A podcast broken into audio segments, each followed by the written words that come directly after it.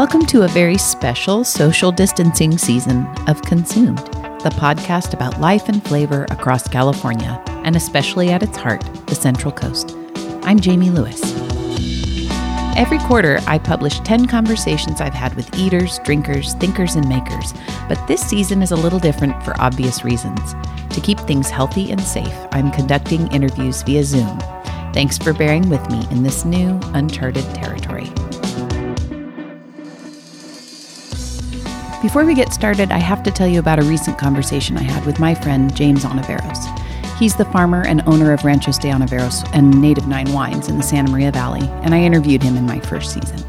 Anyway, we were talking about COVID and how much it's affecting everything in the hospitality industry, and then I said, yeah, I question whether or not I should even bother doing another season of Consumed right now, given how scary and difficult everything is. James stopped me right there and said, No, Jamie, we need these conversations now more than ever. James is a born storyteller, so I get why he thinks stories matter.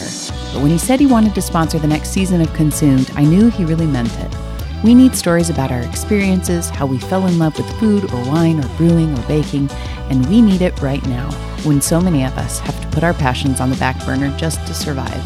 So, I'm letting James and Ranchos de Ontiveros help me, and I fully intend to help him.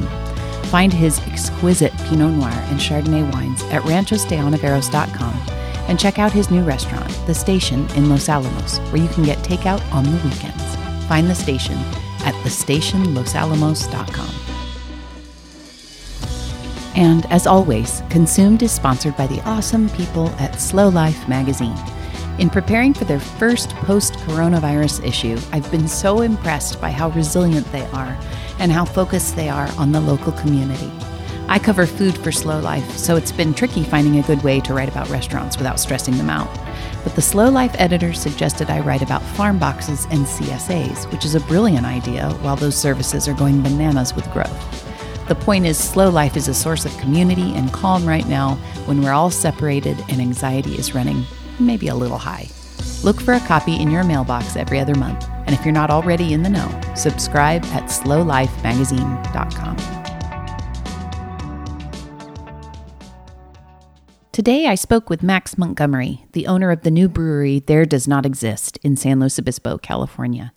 Max is a SLO native, so his perspective on living here is grounded between what it once was and what it could be. He started brewing at home, but befriended Matt Brynildson, the head brewer for Firestone Walker Brewing Company in Paso Robles and Buellton. Soon, Max was attending brewing school in Chicago and Germany, tasting and brewing and learning his way through the history of the world's beer.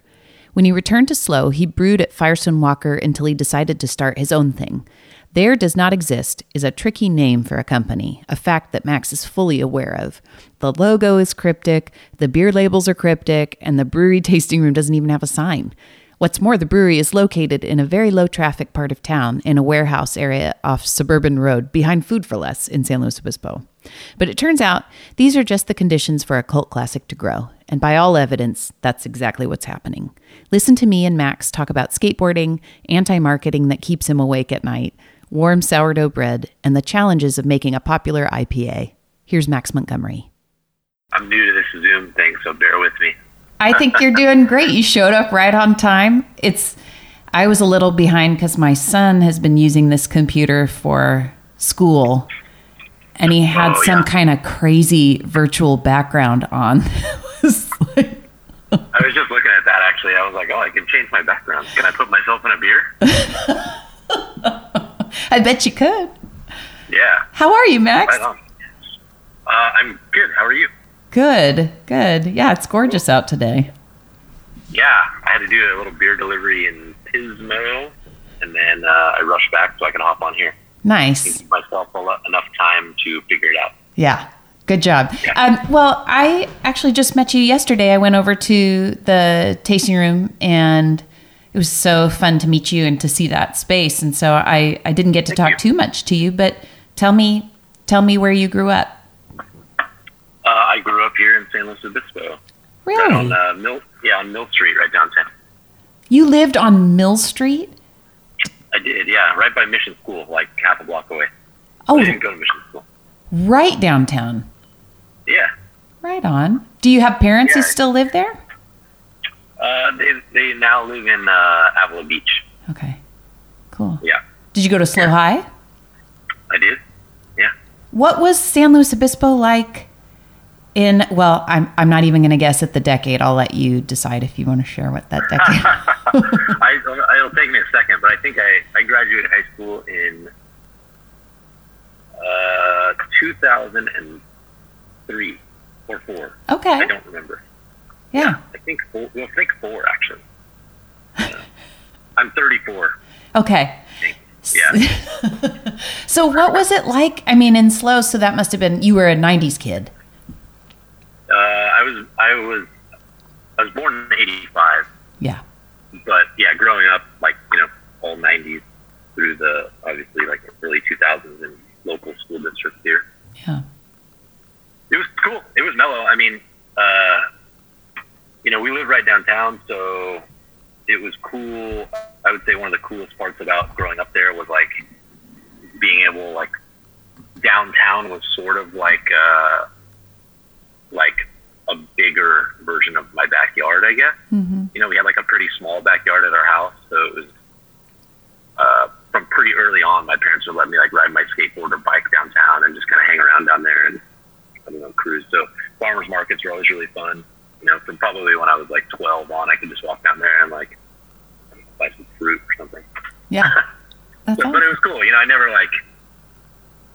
Obviously, then I didn't think about it, but now that I'm older, I like really appreciate that growing up and like being kind of downtown and I don't know, get, getting to experience that then and then now also. Yeah.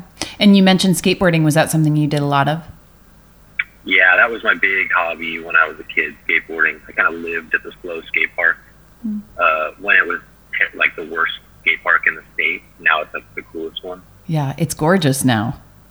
Yeah, it's crazy. I'm like, dude, if I was a kid, like I just want to like rewind so I could like experience that.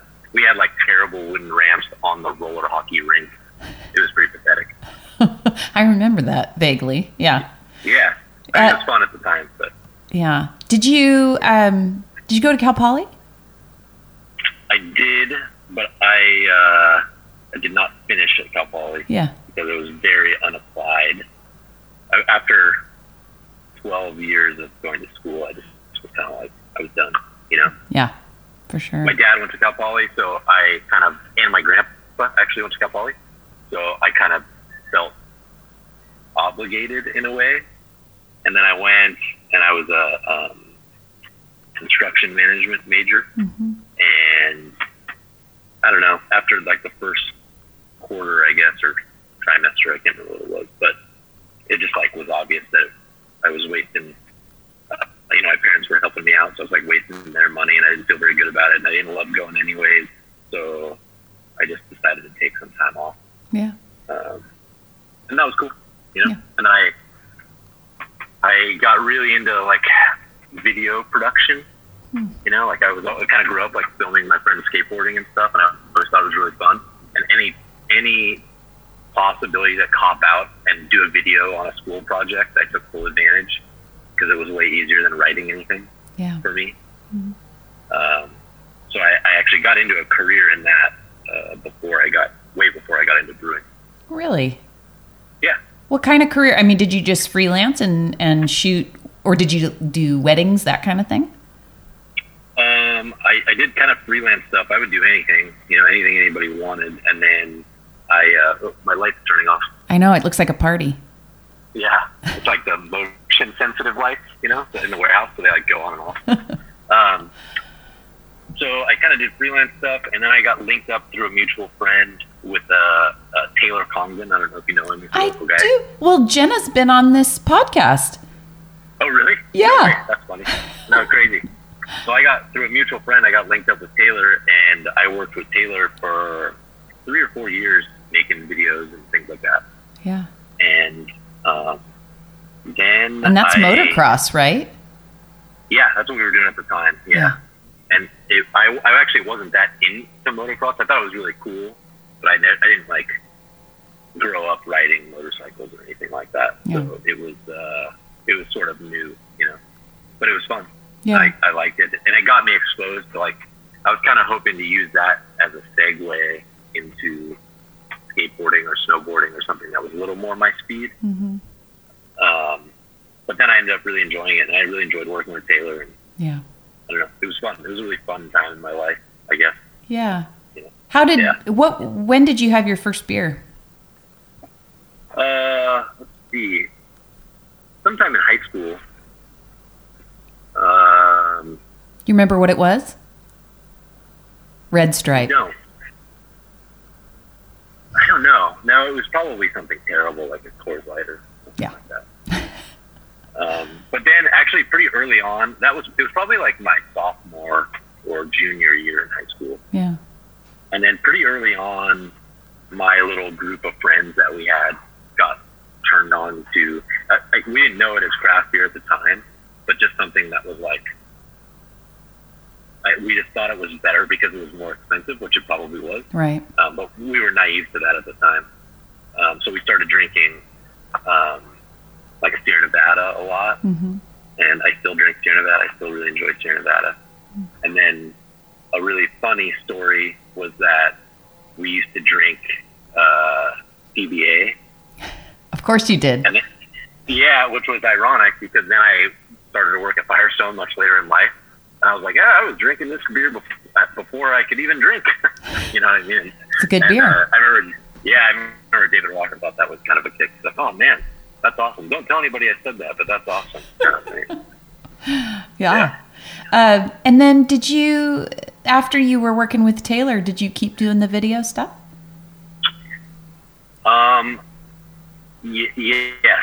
So I I had a little bit of a gap in there where I got into land surveying.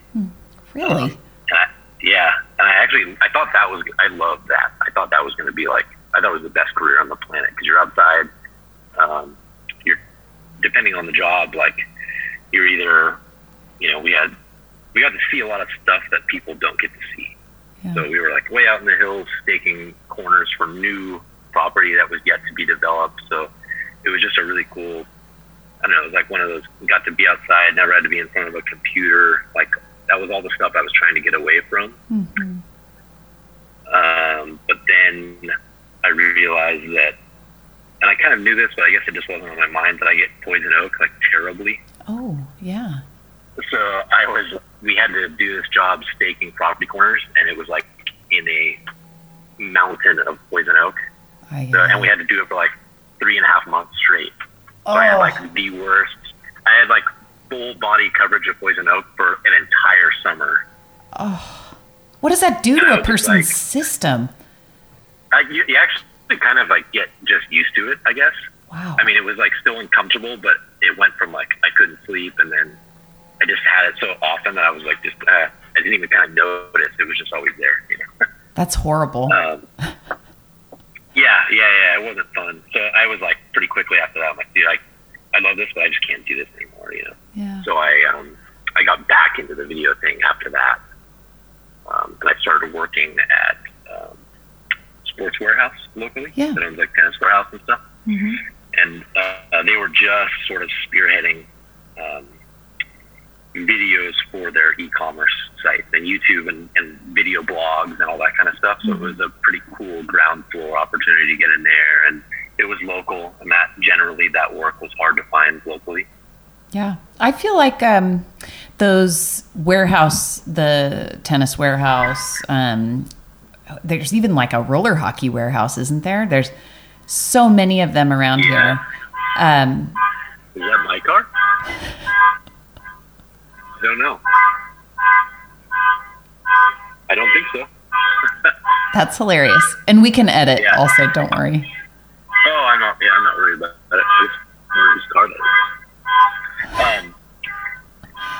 Oh, so all, they're- all I was going to say is I feel like around here in SLO, uh, it seems like everybody is like two degrees away from somebody who's worked at one of those because they're such big employers.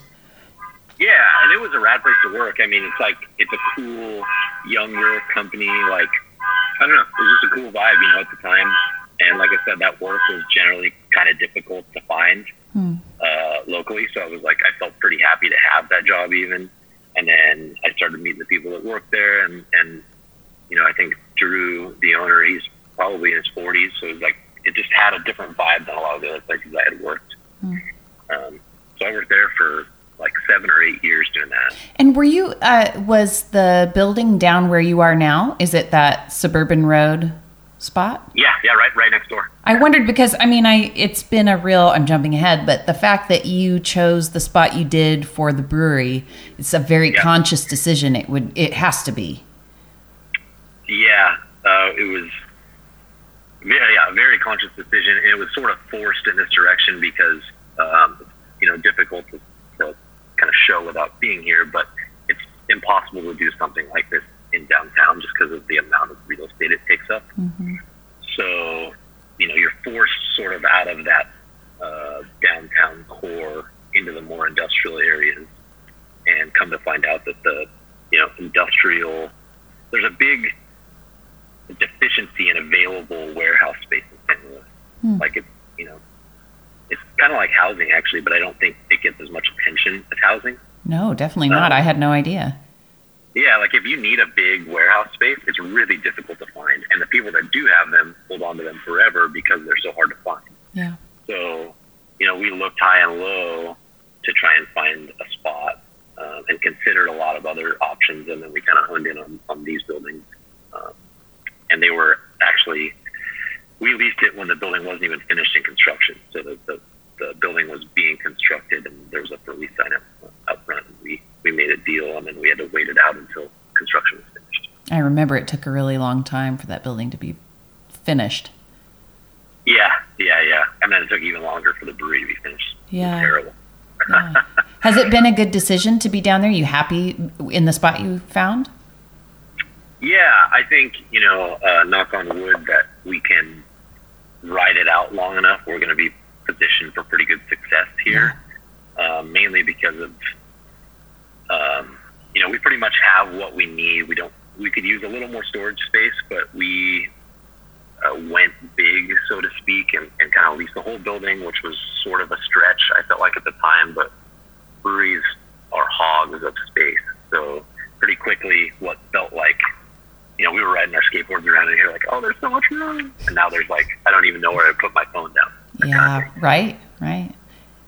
Um, and then also the proximity to the new Avila Ranch housing development, I think would be huge for us. For sure, for sure. And It's this, like we, go ahead. I was just thinking, as things spread, also, I mean, stuff like breweries need they need a place, and so they end up on the outskirts. And those places, I mean, I I read in an interview that you did. Um, I think with the Tribune, you said something like it. It is reminiscent of the funk zone in Santa Barbara, where you know you get pushed out, and then those places end up being really cool, and um, you get good neighbors, and it becomes its own Yeah. thing. For sure. Yeah, we're um, teamed up is probably the wrong word, but um, you know, our neighbor Stephen Ross Cellars Yeah. right up the road. Um, we communicate a lot about just really trying to drive that that funk zone feel in this area because San Luis doesn't really have anything like that. Mm-mm. So we've we've sort of coined it the SLO beverage district. Um, and we're actually pushing to try and like get it actually designated as that within the city. Uh, it's more so Stephen Ross is really the push behind that, but I'm you know we're along for the ride and anything they need from us, we're here to help. Um, And Devlet us. also is he Yeah. is he part of that? Uh, yeah, yeah, yeah, we're on board. So you know, occasionally we get a little group email going back and forth about how we can do it, and we're um, Paula over at Stephen Ross is really pushing to get like um, I don't know what they call them, but like the kind of banners like they have on Garden Street downtown, you know, Yeah. And to just to let people know when you're coming to this area, and also drive new businesses to, to look for space out here. Yeah. You know, it only takes it only takes one. It, it I think about Los Alamos and the fact that um, Full of Life Flatbread was really the first to take a chance on Los Alamos, and it just Oh yeah, you know it it gained something there. And look at it now. It's amazing. It just takes the right person and and maybe a couple people to draw that sort of business. And like I told you yesterday, I would love it if that happened because my husband works right next door to you and it'd be so cool if we could just walk over and get a beer sometimes. yeah, totally. I mean, I- I think you're right. It really just takes a few people committed to the idea, and then it also takes cooperation from the municipality to to go along with it. But I, you know, maybe people have different opinions, but I think that it would be foolish for them not to support the idea because I think it only it, it makes what you know I don't know it makes kind of a you know generally I guess warehouse districts aren't like really a um, they're, the city doesn't want to be proud of them. They're just a necessity of the surrounding uh, like workforce. You know, like big places need them. But uh, if you sprinkle in some breweries and wineries and maybe a little kind of uh, niche restaurant thing, like it can make what is otherwise kind of an ugly thing pretty cool. Yeah, totally. And a destination, and there's parking. You know, I mean that that everybody yeah. should be happy about that. Yeah, I mean, I've lived here my whole life, and uh, you know, I love downtown, but I just don't go that much because it can be kind of a pain. You know, sometimes I'm in the mood, and then other times I'm like, ah, just go somewhere where it's quick and easy and not have to hassle yeah. another parking ticket and that kind of thing. Yeah, for sure. Well, so um, still way ahead of what I wanted to ask you, but I'm curious because of the area down there. You have also made a conscious decision not to put up a sign at the brewery. What what's that about? Um, we didn't have money for a sign. no, I, you know, honestly, that's kind of how it happened. But, um, and this is going to sort of get into a different topic, but that's okay. The whole idea, the whole idea with the brand was, which come to find out was really difficult. It was like, wouldn't it be cool if the brand was mysterious and almost asked more questions than it answered? And come to find out that was really hard to do. And, you know, like it or love it or hate it, I guess we landed on this there does not exist thing, which is bizarre. And I admit that. Uh, but I also think that it has a lot of relevance in different ways to different people. Um, and we, uh, going back to the sign thing, we opened up and we didn't have a sign. And I was kind of conscious about it, or, you know, I'm like, ah, I don't know, we got to get a sign, but we couldn't figure out how we could do a sign that was on brand, really. And we were thinking about that. And then so many people came in and were like, "Oh, I love it. You don't have a sign. It's like a speakeasy or something." And I was like, "Oh, I guess we can go a little longer without a sign." Yeah, right. And then it just kind of made sense, and I, I'm a, a big fan of subtle branding. Um, I, I didn't want it to be like we are a brewery, like a Las Vegas sign. It was like, if you know, you know, and we wanted it to grow kind of more organically, I guess, mm-hmm. you know, and, and through word of mouth and things like that. Yeah. So you don't have any, um, in terms of marketing, you don't have any kind of outreach. Uh, you don't have a marketing budget per se. Zero. We have spent zero dollars. On marketing. Yeah, it's uh, interesting. Uh, I, I, would, I think that uh, any business person would tell you that's a terrible idea. Um, I don't know. I think about it seems to work out okay for us. Yeah. And there's brands like, you know, in the wine industry, there's Sine Qua Non, which is based out of Ventura, I think, which is not a typical wine spot. And the guy, um, Manfred Krankl, the winemaker, is I'm, his stuff is so non-discoverable. It's yeah. super cryptic. The labels are like what is happening, and they reference like medieval and mythology, and just it's like it's almost like it's set up for people not to like it and they love it and it's a cult wine and so but he i mean i i wonder how conscious he was of doing that did he just design something because he loved it or did he do it to you know kind of engender mystery and all of that. And he's very sure. anti-marketing just like you guys. Yeah. Yeah it was uh i lost a lot of sleep over there does not exist. Like the name and the brand and everything. And it eventually, I think, for better or worse, it just was like, who cares? You know, mm-hmm. like if we could, if we were hoping, uh, you know, I'm not wearing one, but our logo is a backwards E with a slash, and we kept referencing like, oh, best case scenario, we turn into like the Prince thing. Like we want to be known as the logo and not have anyone even know what the name was. Yeah. Um, but whether that'll happen or not, we'll see. But that was kind of the way we approached it. Is like, you know what, let's just get the beer out there and like not worry really what people think about us. Yeah. And hope, hope that they like what we're doing. I'll be honest, I was really, I was like, what is this name? What is happening? But I'll tell you, Max, then I drank your beer. And all of a sudden, it did not matter. I, I really will say that. Um, I was I was on board and I guess that just goes to show that marketing can only do so much and and you know a logo, a name, whatever. It's just a tiny piece of the puzzle. And if you can get someone interested enough or even like mad enough at the fact that you named it there does not exist to try the beer, I mean, Yeah. If they're real beer drinkers, they're going to appreciate what you're doing. Yeah, we had uh, when the Tribune ran that article about us. I foolishly read the comments, and there was a, a lot of people that didn't get it, and there was a lot of like really negative stuff that was said. And not negative, but it was just like sounds cool. I'm sure the name will be the downfall of the brand, that kind of thing. No. And I was like, oh no, oh this isn't working very well. But then I was like, you know what, fuck 'em. Um, Yeah. Well, and you and the name, do I understand correctly? The name is really about the fact that I mean it's like there is no there there. It's about not a local brand so much as something that's kind of universal. Anybody could enjoy it. It's not it's not Firestone which is fiercely local. Yeah, yeah, yeah. That was for us. I mean, we are without a doubt a local beer brand, and our local market is our primary and only concern at this time. But it was very important to me to develop a brand that you know would make sense in small town San Luis Obispo, and then if we popped up a uh, satellite tasting room in Seoul, Korea, it would also make sense there and have mystery there also. So I um, I always call it we are a local brand that does not use any local branding. That's a very apt way to describe that for sure. Well, so you did come from Firestone though. How did you wind up there? And and was Firestone your first brewing gig? It, yes, it was my first uh, actual production brewing gig. I brewed a lot at home. That's how I got into the hobby at that time. Um, and then I got really, really into brewing at home. Um, and just kind of by happenstance, the brewmaster Matt at Firestone moved into the house next door to me. And I, I, I knew immediately who he was. He had no idea who I was.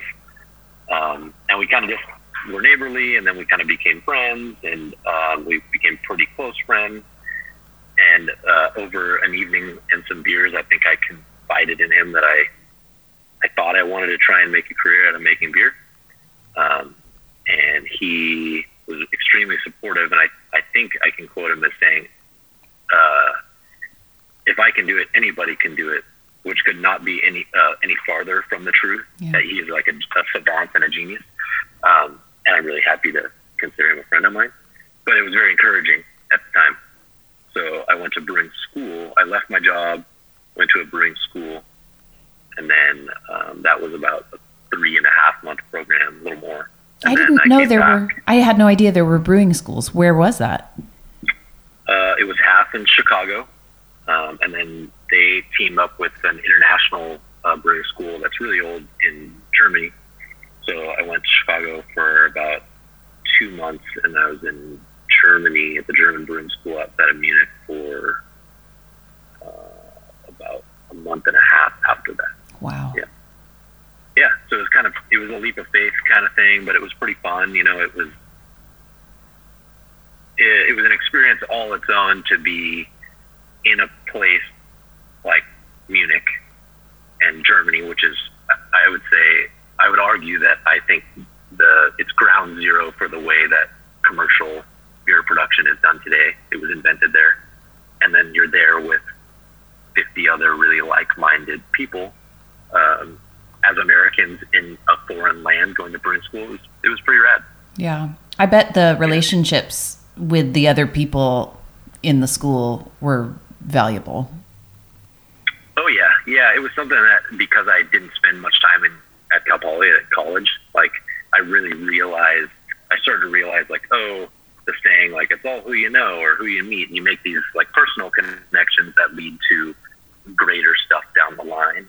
Yeah. Um, and uh, you know, I can think of off the top of my head, like I think four classmates that I, I don't want to say that I got them the job, but they're they've gone through the Firestone program and worked there too. And it was like, you know, we'd be looking for somebody, and I'm like, oh, well, I know a, a great guy. I don't know if he's working somewhere now, but I'll give him a ring.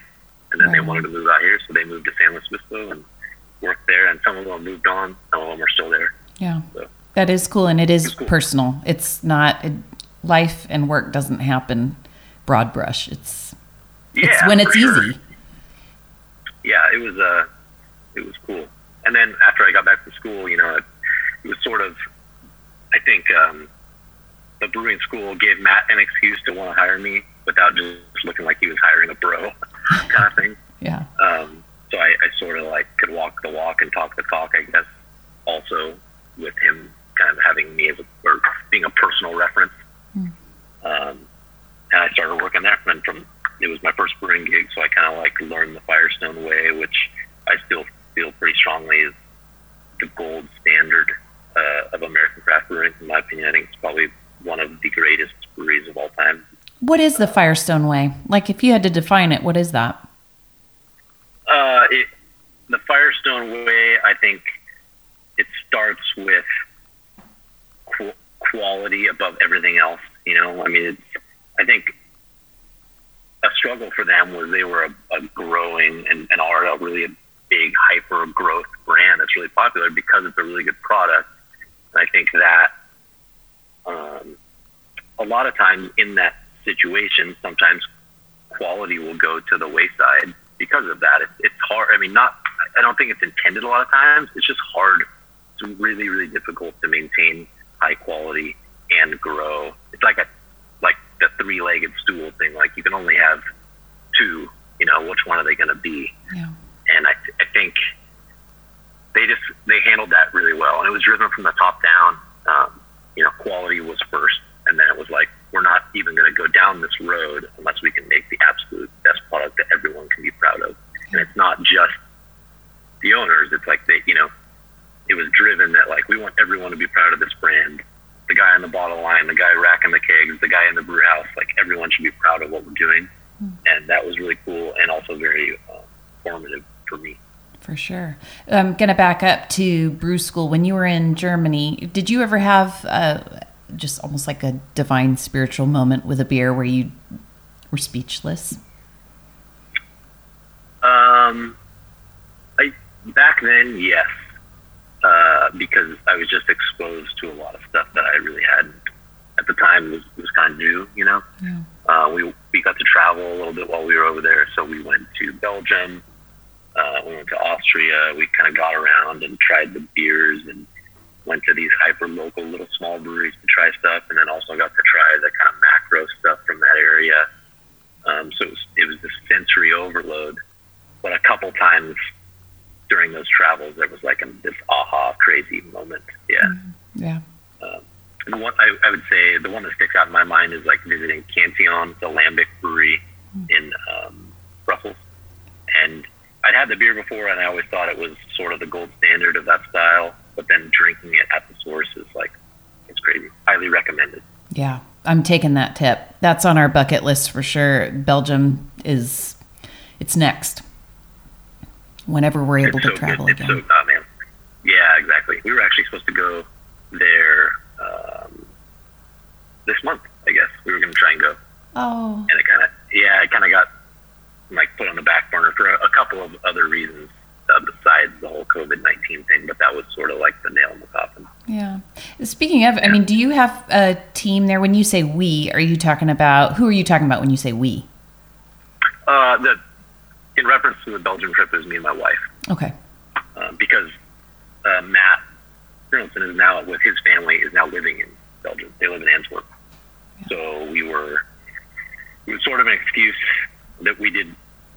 You know, we haven't been on vacation for years because I've been building the brewery and we had like no ability to go anywhere. Um, so now that the brewery was kind of up and running and we were sort of worked out the kinks, it was like, okay, what a good excuse to. I can go do a little, you know, Skunk Works brewing stuff. We can see Matt and Allie and their kids, and we can get a little traveling in and kind of one broad swipe take care of it all. Mm. And then we got kind of got the wind taken out of that sail, I guess. Yeah, I. We all have sales that are empty right now. I know it's too bad. It'll, it's coming though. Did you, Yeah, yeah. um, when you decided to open your own place? I mean, how how did that decision get made? What inspired you to start your own? You know, I guess it was just it really was. I was really happy working at Firestone, and I had no intention to leave because, in my you know, my thought was like, I, I somehow by luck I got to start at the top. I, I was like already working at the best brewery, so it was like, where could I go from here? And then you know, I worked there for a little shy of six years, I think, and at some point, I guess the desire, like the the ember, started to grow into a fire of like, how could I like put my stamp on something?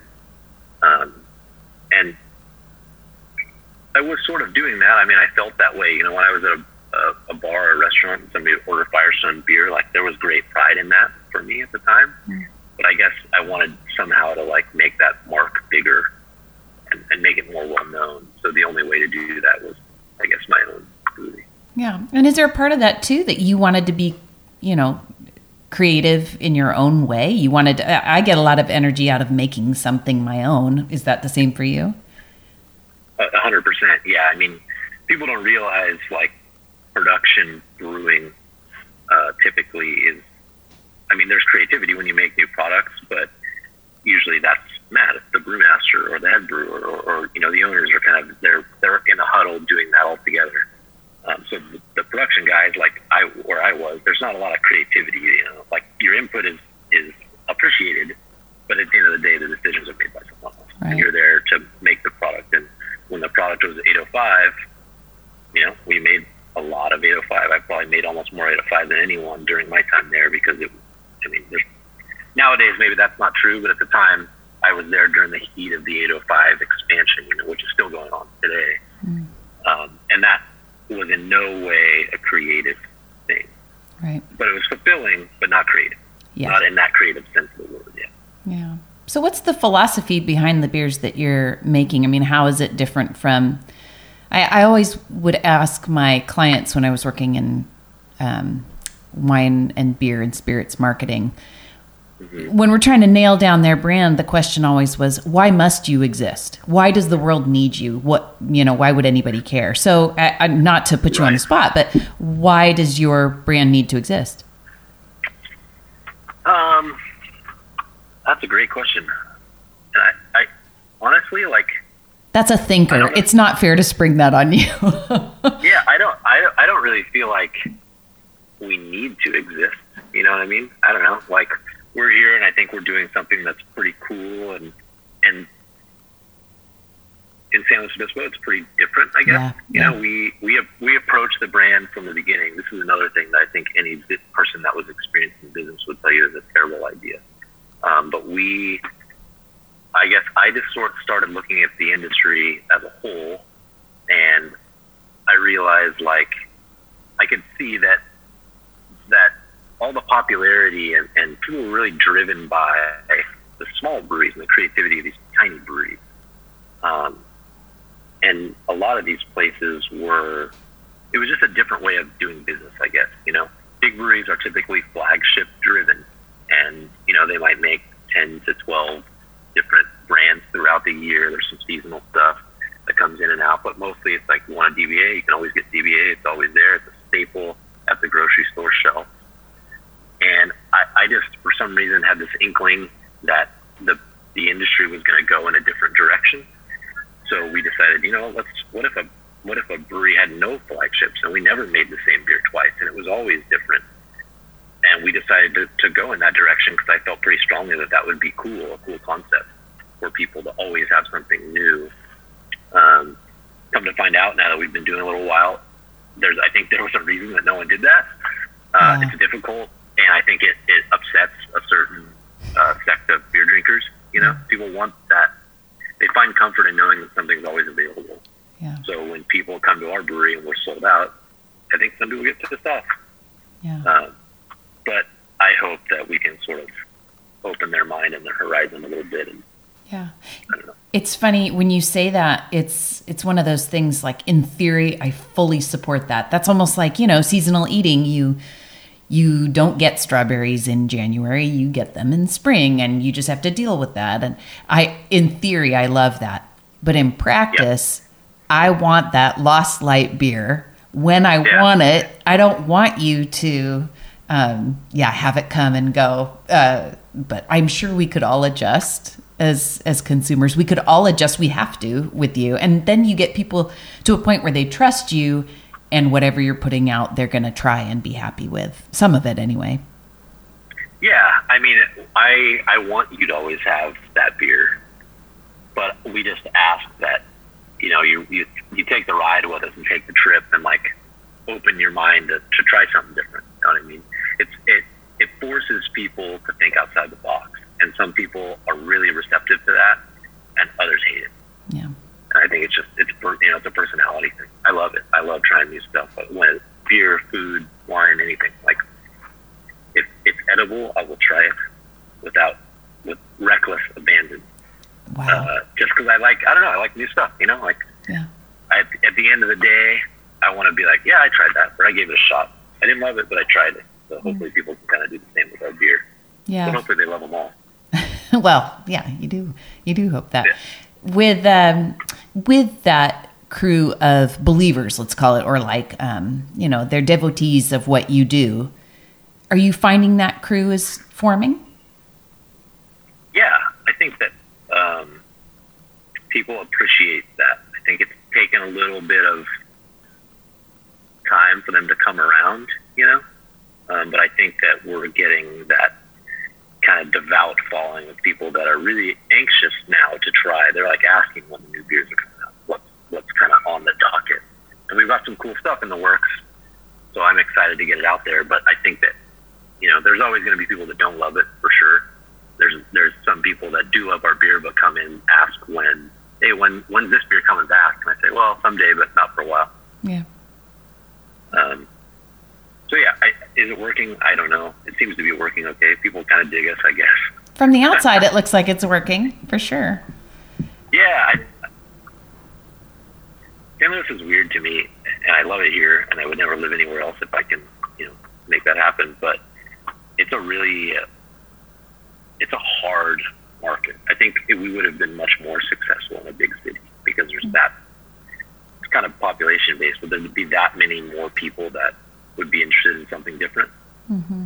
Um, so I, I think the, the long roundabout answer is that I think it's working, but it's uh, it's the slow climb. What's what's hard about San Luis to you? Uh, how long do we have on this? We No, have. I didn't even get the joke. I was like, oh well, we have six minutes, but yeah. Yeah, no, it's uh, it's um, you know, I, I kind of look at it like you know, in a small town, there's how do I say this? People, it's a small. It's like it's that small town thing. People are very used to doing what they do. They don't think. There are some people that think way outside the box, and that's rad. But I think generally speaking, especially San Luis has sort of that kind of retirement-y like vibe to it Yeah. And those people are the least likely to want to branch out and do Yeah. something because maybe they did that prior in their life and they're like okay i'm ready for some normalcy now Do you think Um, that's going to change though? I mean, as as people of our generation and and younger are coming up, do you think that that might change? uh 100% yeah for sure my dad tries all our beers now and he only drank one the entire time that we were open for like the first three months he only had one beer Yeah, Dad. Now he like every time we have a new beer he comes in he tries to buy it but i give it to him but yeah That's awesome. What's one of the beers that you like the most that you have made, um, whether you know as a home brewer or now with the brand? Um, I would say that I love, you know, I've been pretty fond of all the beers. I think the quality has been high, and that's kind of been the really encouraging thing to keep going down this road. Is that um, we, for whatever reason, I think some of it was luck, but we we hit our stride pretty good pretty early on.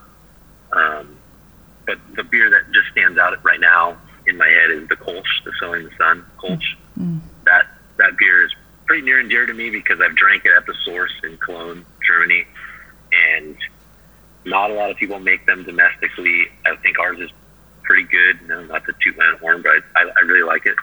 Um, and that it's the one beer that has made me think you know, maybe there is should be one or two things that stick around all the time and really change the way that I thought about our business. Mm. Um, so that that one beer has turned into a staple that we've had since we, the day we opened. We had it. It was the first beer we made at the brewery, and it'll most likely stick around all the time. That's amazing, and also the fact that it's not an IPA. Uh, yeah. At, talk yeah, to yeah. me. Talk to me a little bit about IPAs. I mean, what? How much of your production goes there? Um, not a lot of our production goes to IPA on purpose. Uh, I like IPA as much as the next guy, but I think the market is really saturated with IPA. Yeah. There seems to be an insatiable appetite for IPA, so that's why. Um, at, at, the same time, IPA for us keeps the lights on. It's always the best selling beers that we make are IPAs. Wow. Um, but I have, again, it kind of goes back to forcing people outside their comfort zone. Like, I'm much more passionate about other styles of beer than IPA. Same. We make them, I enjoy them, I think they're cool. I'm much more into uh, Kolsch. I'm much more into lager beer brewing. I'm much more into uh, beers finished with Brettanomyces, bottle conditioned with wild yeast. Wild yeast. Uh, those are sort of like those are the things that keep me up at night thinking about. Um, IPAs doesn't keep me up at night. I like making them; they do their job. But I, you know, I'm passionate about other stuff. Yeah, same. I I worked in a brewery for a while in New Zealand, and they were. Uh-huh.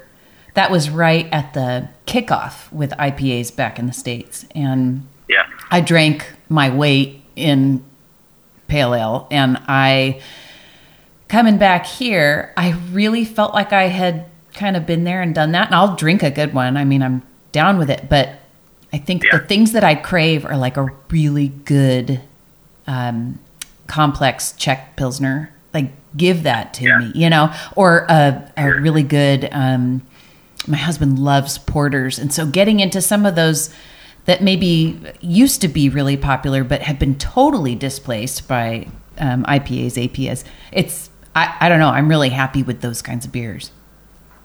Yeah. And I, yeah, for sure. I, I think that you know, a lot of the the love for IPA was, in my opinion, driven by industrial lager because IPA came along and it was arguably maybe the polar opposite of industrial lager beer brewing. So that's why people have gravitated towards it so much. Um, but again, I find a little more, uh, a little more love for the nuanced stuff, you know, and I hope that we can kind of push people to, to again get out of your comfort zone, try some stuff. We have IPA. We'll always have IPA, yeah. But uh, I, you know, I, I hope that people can appreciate us for something more than that. I guess. Yeah, right on. Let me ask you what I ask everybody: What is the meal that you would have if you had your choice before you die? Ooh, uh, I'm pretty easy when it comes to that. Cheeseburger. I, like, I is it morbid that I think about that a lot? You think about what you would eat before you die? Yeah, like like if I I'll have something, I'm like, man, this is really good. Like I could walk out here and get hit by a car, I probably wouldn't be too bummed. I don't think it's morbid. I think it's yeah. gourmand. yeah. So I I'm easy. I like like for me the ultimate meal would be like fresh sourdough bread, charcuterie, cheese, butter, uh, pate, mm. and then a really high carbonation bottle condition saison. Mm. That would be. Run me over with a train after that. I'm done. that that sounds good. The problem with me is every time I talk to somebody about their deathbed meal, I think, "Oh no, that's what mine is." yeah, don't say anything else. I might change my mind. oh, Max, thank you so much for talking to me. I I loved being at the brewery oh, yesterday, you. and I appreciate you learning Zoom on my behalf. Oh yeah, thank you for uh, thinking of us. You know, I'm, I'm honored to be on here. There, like I said, I hadn't really heard of it, and then when I looked on it, there was you know a laundry list of people that I highly respected. So I'm, I'm pretty honored to be a part of it. Thank you. Yeah, thank you. Thanks so much for listening to Consumed as always. I'm so glad you joined me. Consumed is produced by me, Jaime Lewis, and edited by Chris Lambert. If you want to get all kinds of tidbits like recipes, updates on guests, and new seasons, join the Consumed mailing list at letsgetconsumed.com or follow me on Instagram at J A I M E C L E W I S. Until next season, wear your mask, wash your hands, cook dinner, send letters to your loved ones, support your local purveyors, and make a budget for takeout. Every little bit helps. Take care, everyone.